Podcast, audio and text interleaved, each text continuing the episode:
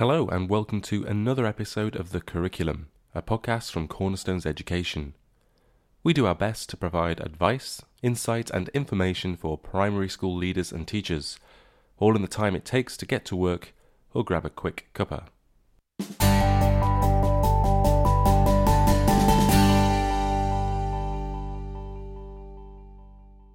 Hello, and welcome to another edition of the Curriculum Podcast by Cornerstones.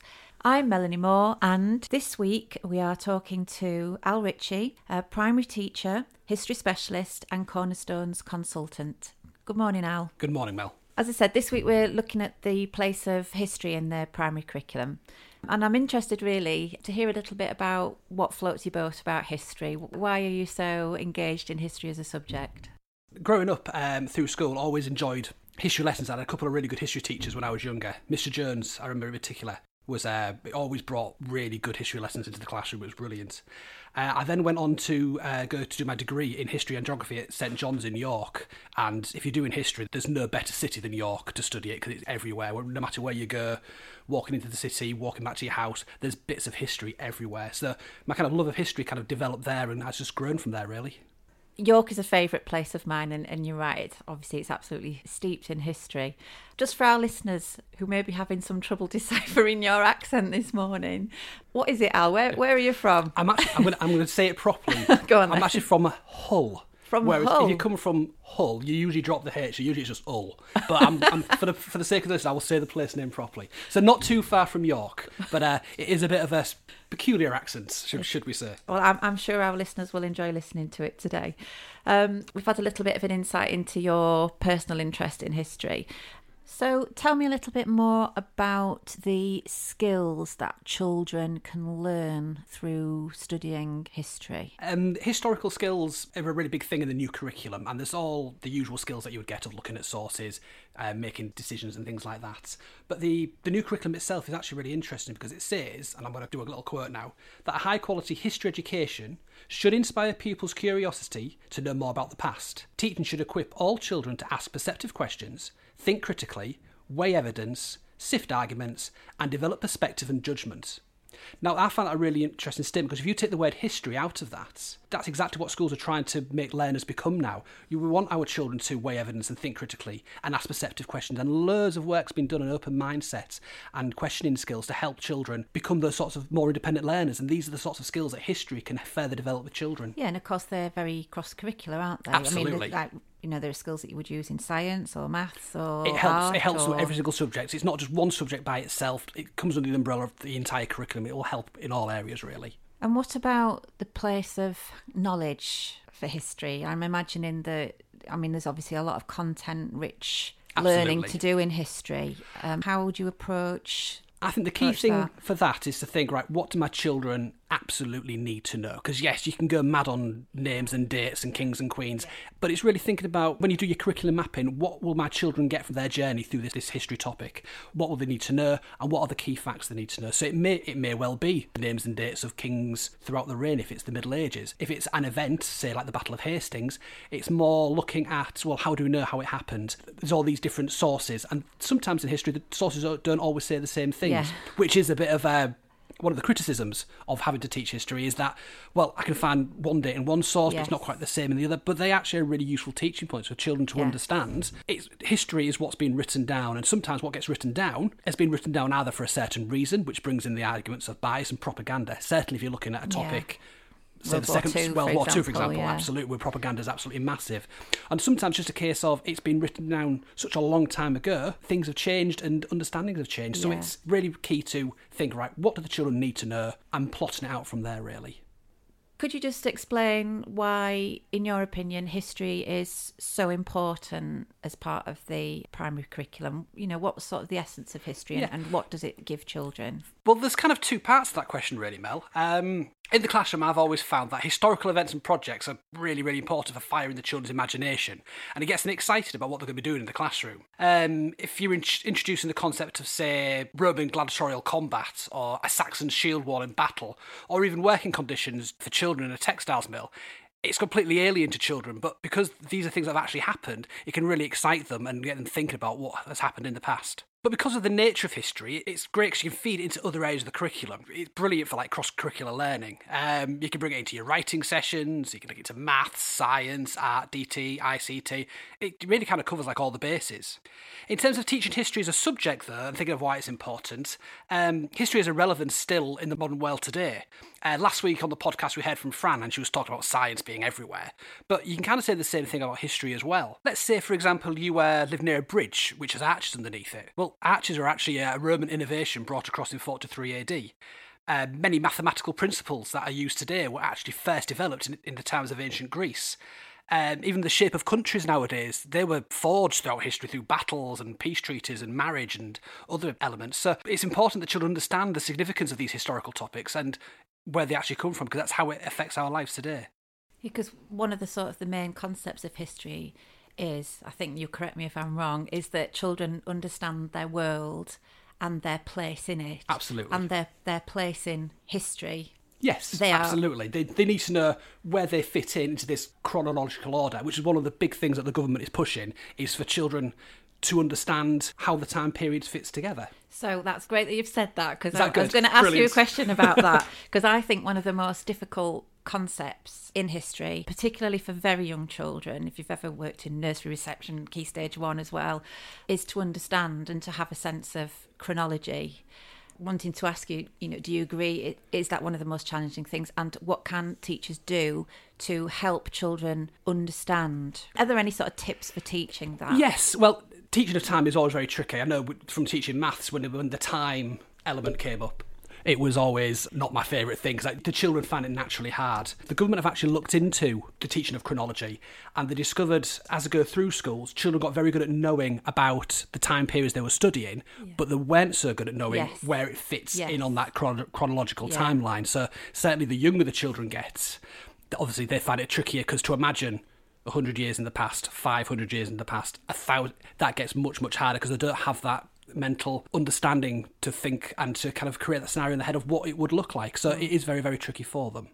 So, in terms of tips of helping children understand chronology better, um, one of the most effective ways is through the use of timelines. I've always been a fan of getting the children to look at events of a time period, understand how the data system works, and get them to put it in order. And then once you build up with one time period, you can then keep it up on the wall and build upon it so the children can then see from a very young age this hap- this event happened first and then this event happened and as they get older they get a much more clearer picture of the british history throughout time And understanding sort of the concept of a timeline for very young children, you could do that with much sort of more relevant time periods, couldn't you? Just to get them started, like yesterday. Absolutely, What happened yes. yesterday? What happened the day before? What happened last week? What happened last year? Well, back terms of- in Key Stage 1, you would start traditionally with events that have happened within their lifetimes. And Right. you- you'd start with things like family members, first of all, so they understand that grandparents are older than parents and great grandparents are even further back in past. And then you can link in other things like familiar items, toys, which has always been a traditional Key Stage 1 kind of topic. But cars, vehicles, That's things that they're right, yeah. excited about and keen to know about, you can then introduce that and show them how that all fits in terms of chronology with simple language that talks about the passing of time. Yeah, because that would also then help them to begin to look at similarities and differences, wouldn't it? Which is obviously a big part of the history yes, curriculum can, as well. They can pick out the features of and say, well, I can tell this is older because this is newer because I say all part of that kind of questioning part of the curriculum which has now come in. It will all help with that. Brilliant. So, what about the the barriers to teaching history effectively? What do you think teachers find most challenging about putting history and teaching quality history?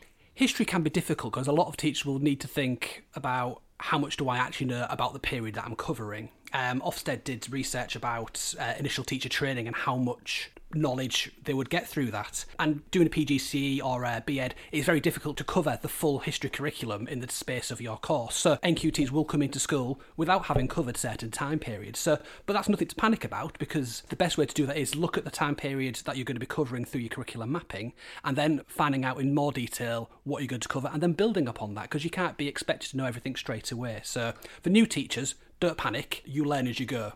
For teachers who are also thinking about things like, well, it's, it sounds a lovely time period to cover in history, but I don't have lots of Roman coins in school, and we don't have lots of artifacts to show the children. How can I possibly teach effectively and to a high standard without good resources? Because obviously, as we know in these times, schools are always struggling for cash and things like that.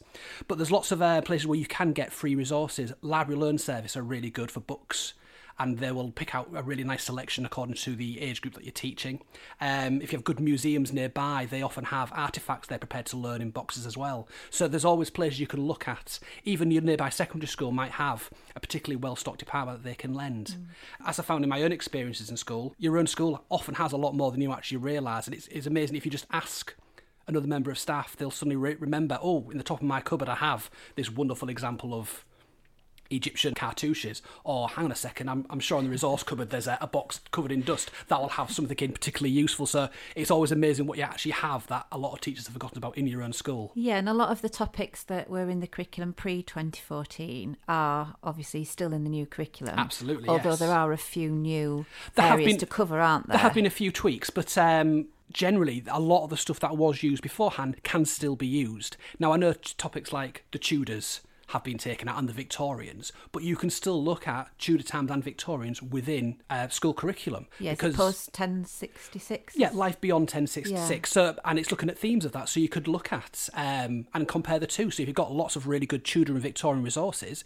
you can still bring that into one of your projects. But you could look at, say, crime and order. Yeah, because is, is there sort of an argument for because we know curriculum time is um, scarce to maybe put two time periods together and to approach it with a compare, contrast, similarities, differences yes. approach, like you say, through a theme such as everyday life or crime and punishment. Absolutely, you can. Or... Well, the idea of the new curriculum is to be able to look and tell the differences and see the changes, and looking through different time periods on a, on a constant theme will help you kind of cover resources that you've you've got you've had in school and you still want to make use of, and you know historically children have always really enjoyed, but it allows you to cover more of those time periods despite the narrowing of the curriculum, should we say. And can I ask you what your view is on? I mean, obviously, this day and age, age of technology. What's your opinion on things that we can find online, videos, um, maybe film? You know, what's out there on the World Wide Web, and what's reliable and what's not, and what's your view on using bringing history to life with things like film and video? Well, animation? the key word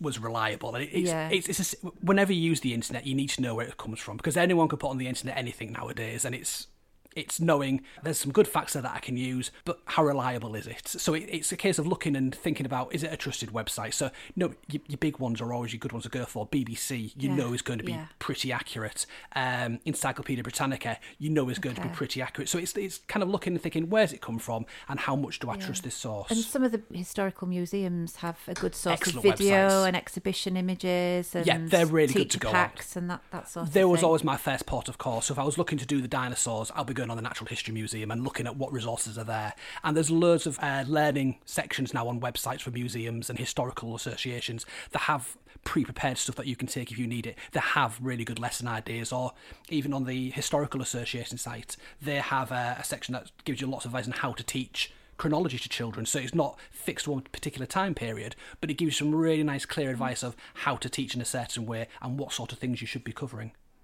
In terms of um, film resources and things like that online, we are working with a company called 60 Seconds History, which, uh, as the name suggests, will ask very short video clips of a minute long, which discuss different historical time periods. And it's it's really good for the children because it, it's one actor, be it role playing the part of a figure from history, but not a famous figure, an everyday figure. So it'll take, if you're doing Romans, for example, it could be a Roman soldier saying what life was like um, on, in the, the fortress towns by Hadrian's Wall. You could be looking at Mayan culture and be a Mayan villager explaining about their daily lives and food and lifestyle. So there's a whole lot of interesting videos that are really useful on 60 second history, which will help children understand the time period a little bit better but won't take up huge amounts of time. Yeah. So that's a really useful resource. I think I think the fact that the 60 seconds is, is, is really, really, great. Useful. It just puts it into a nutshell, doesn't it? It can open a session really, really nicely and just give the kids yeah. the real key facts that they need to know, and then you can build the rest yeah. of your lesson on from there. Really. And actually, it would be really nice, wouldn't it? For example, at the end of, of a project for children to create their own sixty-second yeah, that'd, uh, that'd be really, well. really good, and they can post it on their own school websites or on the learning platforms. There's loads of things they could do with that, and it's a really good way again of incorporating yeah. history cross curricularly. So you've got ICT ICT skills in there as well. That'd be great.